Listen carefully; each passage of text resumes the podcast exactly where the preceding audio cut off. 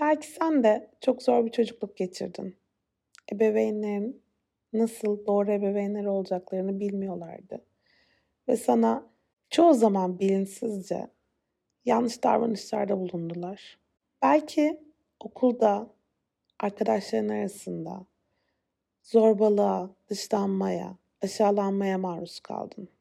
Belki öğretmenlerin ilkokulda, ortaokulda, lisede, hatta anaokulunda bazen sırf kendi egolarını tatmin etmek için sana kötü davrandılar, seni ezdiler, takdir edilmen gereken yerde sana tersini yaptılar. Belki bunların hiçbirini yaşamadın ama sonra sevdiğin birini kaybettin.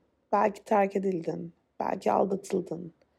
Belki kendini çok mutlu sandığın bir ilişkinin ortasında yapayalnız buldun. Belki ebeveyn oldun, bu durumla nasıl başa çıkabileceğini bilemedin. Belki kariyerinin tam ortasında yanlış noktada olduğunu fark ettin. Belki iş yerinde mobbing gördün. Belki senin değerini kimse bilmedi. Bütün bunların hiçbiri olmadı belki. Her şey pürüzsüz, her şey kusursuzdu. Ama sen kendinle hiç barışamadın. Hep başarılı olman gerektiğini düşündün. Hep her şeyin mükemmel olması gerektiğini düşündün. Ama hiçbir zaman her şey mükemmel değildi. Bir noktasında bir kusur vardı. Bunlardan hangisi sana tanıdık geliyor bilmiyorum. Ama bunların hepsi insani, hepsi doğal. Ve şundan eminim ki bu podcast'i dinleyen herkes hayatının bir noktasında bir cins bir travmaya, bir cins bir zorluğa maruz kaldı. Bugün iyileşmek hakkında konuşuyoruz. İyileşmek ne demek? Artık kendimize daha iyi davrandığımızı nasıl anlarız? Hayatımızdaki hangi işaretlerden bu sürecin iyi gittiğini gözlemleyebiliriz? Bütün bunlar hakkında konuşacağız.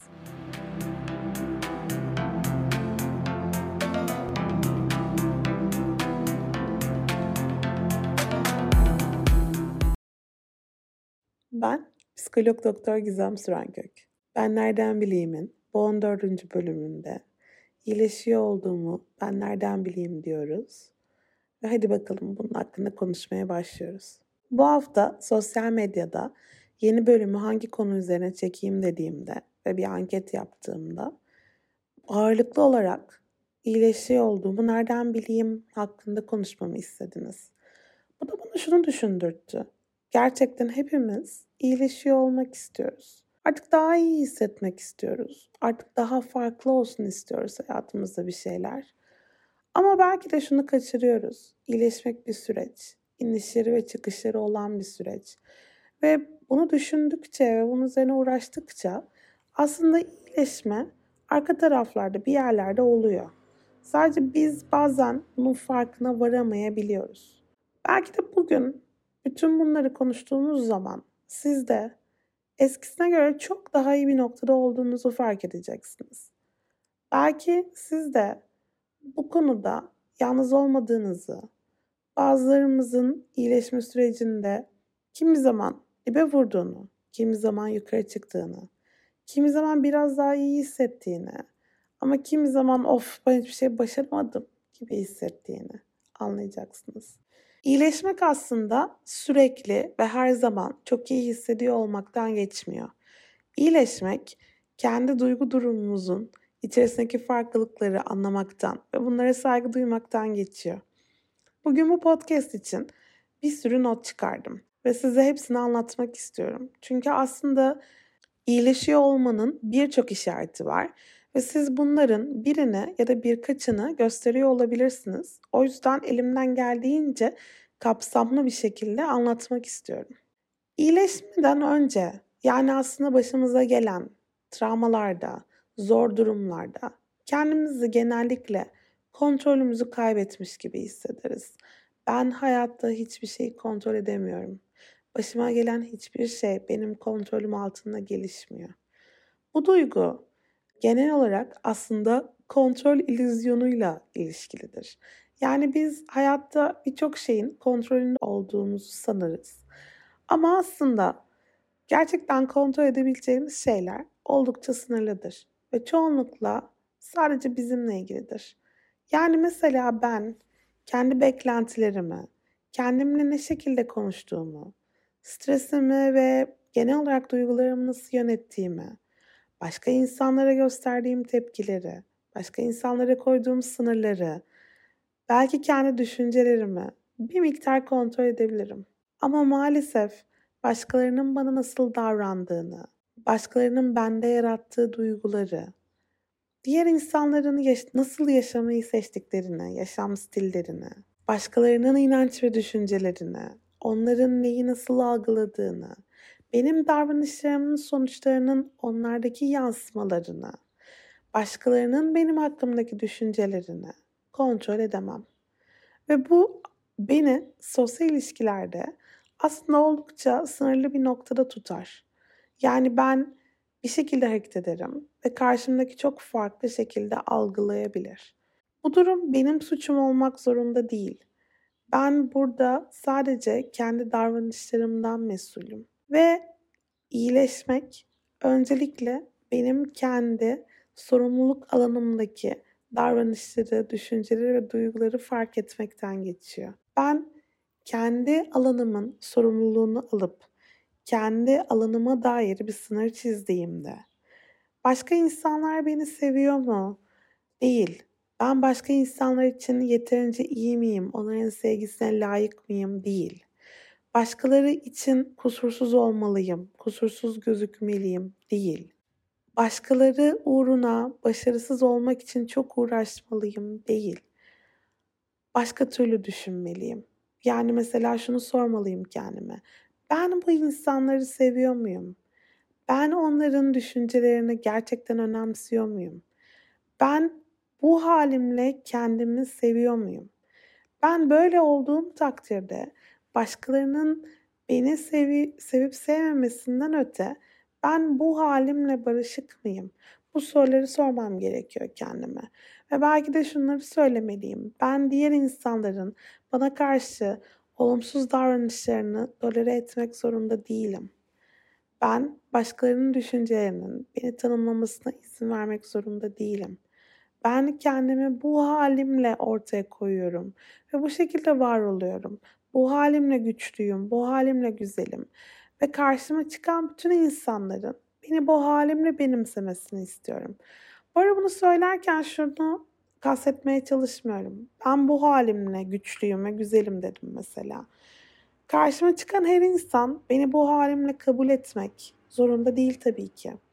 Ama beni bu halimle kabul etmiyorsa ve bana kendi istek ve ihtiyaçlarını belirttiği zaman bunlar benim istek ve ihtiyaçlarımla çatışıyorsa ve ben kendiminkilerden ödün vermek istemiyorsam, o da kendinkilerden ödün vermek istemiyorsa, o zaman birbirimizi zorlamaktan vazgeçmemiz lazım aslında. Yani ısrarla olmayacak ilişkilerin içerisinde kaldığımızda sen bana iyi gelmiyorsun, ben de sana iyi gelmiyorum ama biz bu ilişkiyi oldurmak zorundayız gibi hissettiğimizde o zaman işte ısrarla mutsuz oluyoruz. Bu arada bu söylediğim romantik ilişkiler için geçerli tabii ki. Eminim birçoğunuzun aklına ilk bu geldi. Ama bu aynı zamanda arkadaşlık ilişkileri için de geçerli, iş yerindeki ilişkilerimiz için de geçerli. Hatta ve hatta ebeveyn çocuk ve kardeş ilişkilerinde de geçerli.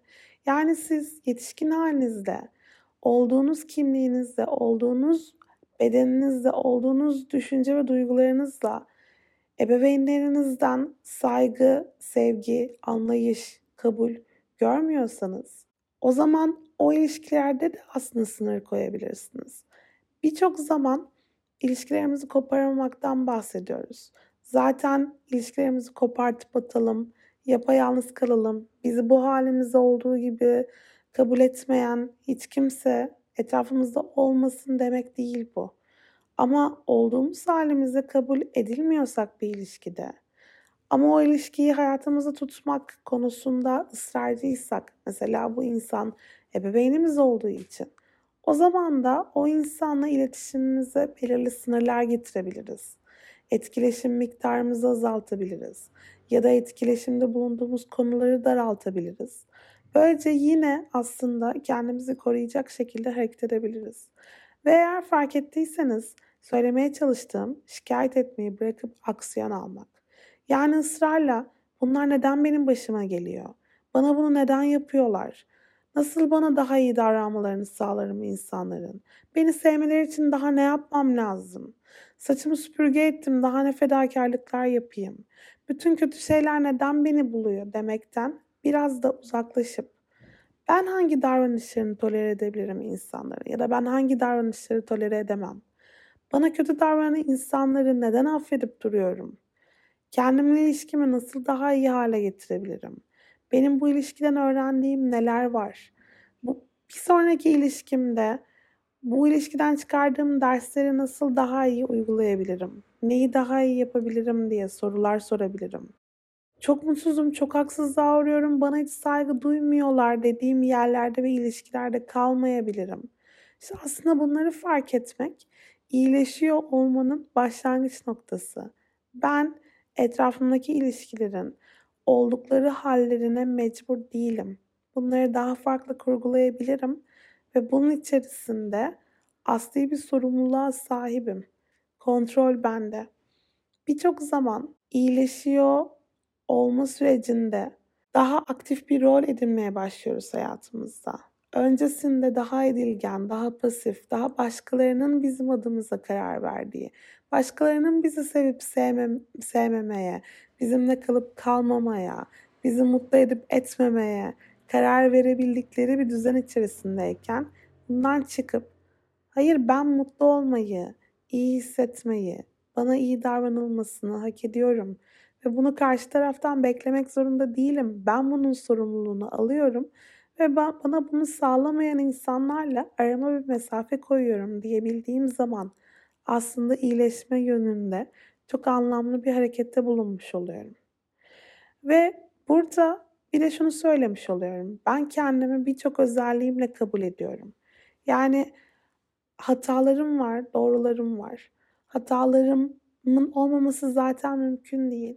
Ama ben beni hatalarımla birlikte kabul edebilecek bir insanı istiyorum hayatımda her türlü anlamda. Yani benimle birlikte olacak sevgilim, benimle birlikte olacak arkadaşım, benimle birlikte çalışacak insan. Ben mükemmel olduğum için, ben kusursuz olduğum için sevmeyecek beni. Ben çok güzel olduğum için, çok düzgün konuştuğum için, çok iyi hisler beslediğim için, duygularımın müthiş kontrolünde olduğum için sevmeyecek beni. Aslında onlar beni, benim biricikliğimden dolayı sevecekler. Belki benim bir başkasına kusur gelebilecek bir özelliğim onlara beni biricik yapan özellik olarak gelecek ve o yüzden sevecekler.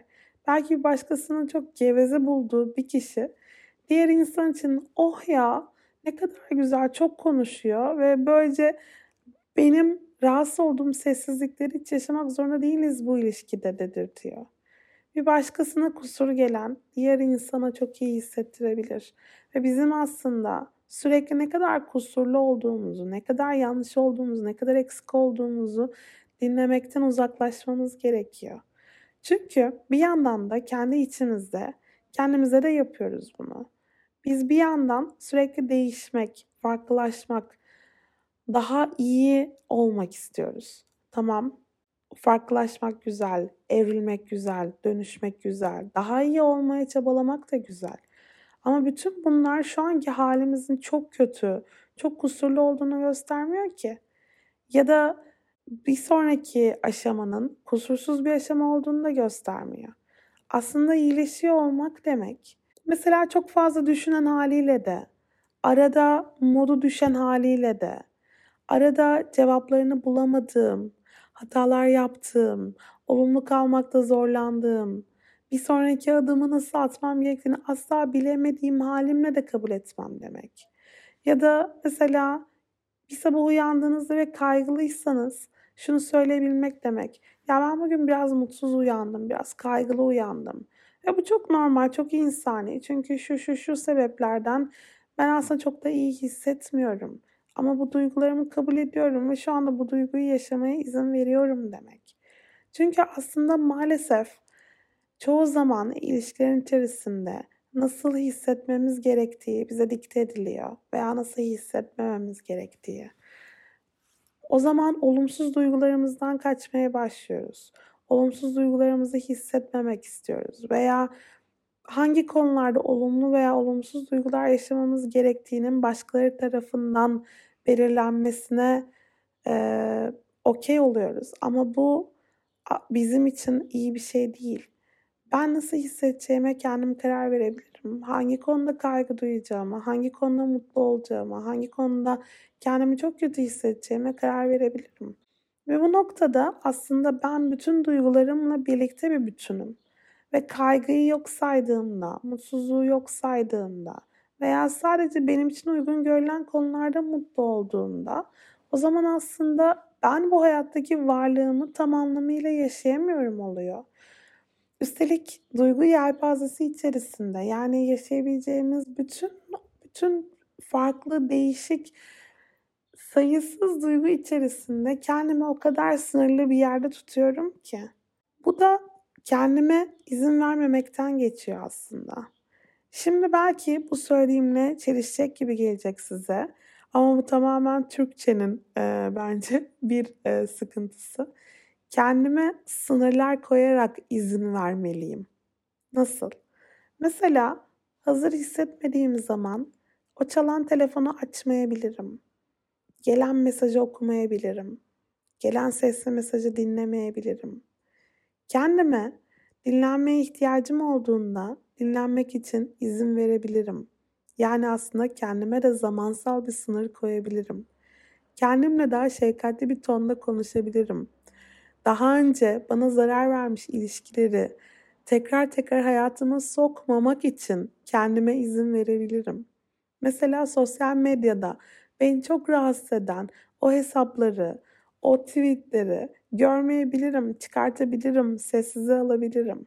Mesela bazı yeme içme davranışlarım bana zarar veriyorsa ve ben bunların farkındaysam bunları yapma sıklığımı azaltabilirim. Tabii ki arada yine bana zarar veren davranışları tekrarlayabilirim ama bunları tekrarladığım zaman gördüm işte ne kadar başarısızım, ne kadar yanlışım, ah yine aynı noktadayım demek yerine ben insanım, kendime zarar veren bu davranışı bugün yapmış olabilirim. Ama yarın bunu yapmamak için yeni baştan başlayabilirim diyebilirim. Aynı anda birden çok işle uğraşmanın benim enerjimi çok tükettiğini fark edebilirim. Bunu yapmamaya özen gösterebilirim. Anda kalmak diye sürekli bahsettiğimiz aslında artık çok yanlış kullanılan ama bir yandan da mutluluğumuz için doğru anlamanın çok kilit olduğu o davranışı öğrenebilirim. Anda kalmak ne demek? Ben mesela bir ilişkisel tartışmanın içerisinde de anda kalabilirim. O esnada anda kalmak şu demek. Ben karşımdaki insanın şu anda nasıl konuştuğunu, ses tonunu, gözlerini, bakışlarını, ellerinin ne şekilde nereye koyduğunu, inişlerini, çıkışlarını, vücut dilini görüyorum. Şu anda onunla konuşmam, onun sözleri, onun davranışları dışında değilim bir üçüncü kişi gibi neredeyse dışarıdan seyretmiyorum bu tartışmanın içerisindeyim demek mesela. İyileşmek kendimizi zor zamanların dışına çıkartmadan içinde kalarak o anla savaşabilmekten, o anla mücadele edebilmekten kaçmamak anlamına da geliyor yer yer. Ve tabii ki burada tartışma konusuna girmişken iyileşmenin çok önemli adımlarından bir tanesi gerçek anlamda iyi ve sağlıklı ilişkiler kurmanın ne demek olduğunu da yavaş yavaş öğrenmek demek. Yani mesela tartışmalar olabilir, anlaşmazlıklar olabilir. Bazı günler sevgimde ve bağlılığımda iniş çıkışlar olabilir. Önemli olan açık bir iletişimle ve iyi niyetle, kendi sınırlarımı da koruyarak ama tabii ki ilişkiyi de çok önemseyerek bunları çözmek demek. Bunları çözmek için gayret sarf ediyor olmak demek. Bir ilişkide iyi ve kötü günlerin olduğunu kabul etmek demek. Birlikte savaşabilmeyi öğrenmek. Hatta belki güleceksiniz ama çok sıkıcı, sakin, durağan geçen bir günden zevk alabilmeyi öğrenmek, oradaki huzuru görebilmek demek. Çünkü bazen iyileşmemiş ruhumuz, örselenmiş, hırpalanmış ruhumuz bizi huzurlu ilişkilerin içerisinde huzursuz edebiliyor. Hırçınlıklar yaşamamıza sebep olabiliyor. Yani durum içerisinde kaos yaratmamızı sağlayabiliyor kendi içimizde. geçmişten gelen sıkıntılarımız. İşte o yüzden bir ilişki iyi ve sağlıklı gittiğinde, huzurlu ve yer yer sıkıcı olduğunda, tabii ki bu sıkıcılığı burada böyle daha esprili bir tonda söylediğimi eminim anlıyorsunuzdur. Onun içindeki huzuru ve mutluluğu görüp takdir edebiliyor muyuz? Kendimizi oraya bırakabiliyor muyuz? Kendimizi bunun içerisinde iyi hissedebiliyor muyuz? Bu mesela iyileşmenin çok önemli bir parçası. Bununla birlikte mesela yine ilişkiler içerisinde karşımdaki insana kendimi anlatabiliyor muyum? Ona da alan açabiliyor muyum? Onun da hassasiyetleri olabileceğini anlıyor muyum? Ben kendim olduğum haliyle ortaya koyabiliyor muyum? Kendi sınırlarımı ve ihtiyaçlarımı dile getirebiliyor muyum? Ve belki mesela çok atladığımız bir şey. Karşımdaki kişilerden yardım ve sevgi talep edebiliyor muyum? Bunlar iyileşiyor olduğumuzun göstergeleri aslında. Bir gün bir tweet atmıştım. Biri bana sarılmak yani sarılmaya, sevgiye ihtiyacım olduğunda sana çok ihtiyacım var gelip beni sarar mısın demekten çekinmeyelim diye. Ve bu tweet ne kadar çok beğenildiyse o kadar çok linç de yedi. Ben niye söyleyeyim ki anlasın karşımdaki insan diye. Bunu söyleyeceğimi ölürüm daha iyi diyenler bile oldu. Ama işte iyileşiyor olmak tam da bu. Yani ben benim ihtiyacım şu. Sen orada beni seven insan olarak bulunuyorsun ve ben sana ihtiyacımı dile getiriyorum. Sen de gelip benim ihtiyacımı karşılıyorsun. Bundan daha güzel bir ilişki olabiliyor mu? Eğer biz sevdiğimiz insana beni sarar mısın? Gelip biraz bana iyi hissettirir misin? Biraz saçlarımı okşar mısın bu akşam?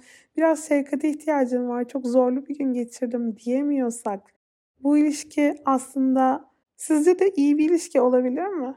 İşte o yüzden aslında biz kendi taleplerimizi dile getirmekte özgür hissettiğimiz ilişkiler kurmalıyız. Bu iyileşebilmenin çok önemli bir işareti. Eğer bir ilişki bize böyle hissettirmiyorsa da o ilişkinin varlığını bir sorgulamamız lazım. Bu da iyileşebilmenin bir işareti.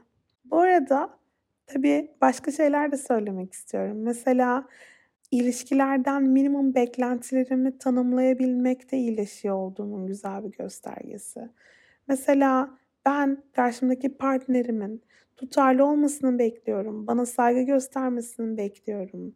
Beni takdir etmesini, bana kendimi güvende hissettirmesini, dürüst olmasını, ilişkimiz için çaba sarf etmesini bekliyorum. Ve bunlar minimumda beklediklerim. Ve bunlar beklemeye hakkımız olan şeyler. Bunları beklemiyorsak aslında demek ki hala biz kendimizi yeterince sevilebilir ve değerli hissetmiyoruz. Razı oluyoruz bize verilene. Buradan da razı olmak kavramına geçeyim. Aslında iyileşiyor olmak razı olmamayı da getirmeli. Ben önümdeki bu seçeneklere razı değilim. Daha iyisini alabileceğime inanıyorum. Tabii daha iyisini alabilmekte hep böyle bir çekinceyle konuşuyorum. Çünkü şöyle bir yerden söylemiyorum bunları. Hepimiz daha iyisini hak ediyoruz. Daha farklı davranalım. Bize önerilen hiçbir şey kabul etmeyelim. Çünkü hep daha iyisine, hep daha iyisine, hep daha iyisine layığız gibi bir yerden söylemiyorum. Çünkü daha iyisi tanımı aslında çok farklı bir tanım değil mi? Yani kimin için daha iyi?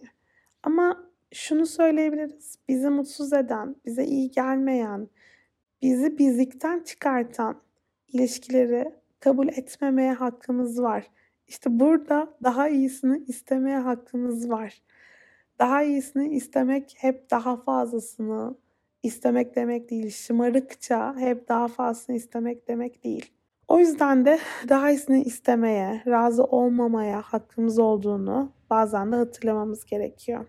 Bir de tabii ki iyileşiyor olmanın bir başka iki işaretine değineyim. Bir tanesi mükemmeliyetçilikten vazgeçmek. Bu podcast esnasında birden fazla kez dile getirdiğimi tahmin ediyorum. Ben insanım, hatalarım var. Ben insanım, tabii ki yanlışlar yapacağım. Bunu dile getirebilmeyi başardığımız zaman mükemmel olmadığımızı görüyoruz aslında. Ya da mesela kişiselleştirmeyi bıraktığımızda sanki her şey benimle ilgiliymiş gibi, dünya benim etrafımda dönüyormuş gibi, bütün hatalar ve bütün doğrular sadece benden geçebilirmiş gibi hissetmek de mesela. hala kat edilecek yolumuz olduğunun bir göstergesi. Çünkü artık ben merkezli bir yerden sıyrılıp her şeyin benimle ilgili olmadığını fark ettiğimde neyi kontrol edip neyi kontrol edemeyeceğimi de biraz daha iyi öğrenmiş oluyorum. O yüzden ben merkezci olmaktan çıkmaya başlamak da iyileşiyor olduğumun güzel bir işareti oluyor. Bir başka konu da duygular. Bundan da yine biraz bahsettiğimi düşünüyorum podcast'in içerisinde ama biraz daha toparlamak için söylemek istiyorum. Duyguları yaşamama izin vereceğim. Çünkü aksi takdirde kendimle bağımı koparmış gibi hissedebilirim. Hayatta neler hissettiğimden emin olamayabilirim. İçimde kocaman bir boşluk var gibi hissedebilirim. Amacımı ya da motivasyonumu yitirebilirim. Kendimi yapayalnız hissedebilirim duygularımdan bağımı kopardığımda. Duygularım oradalar.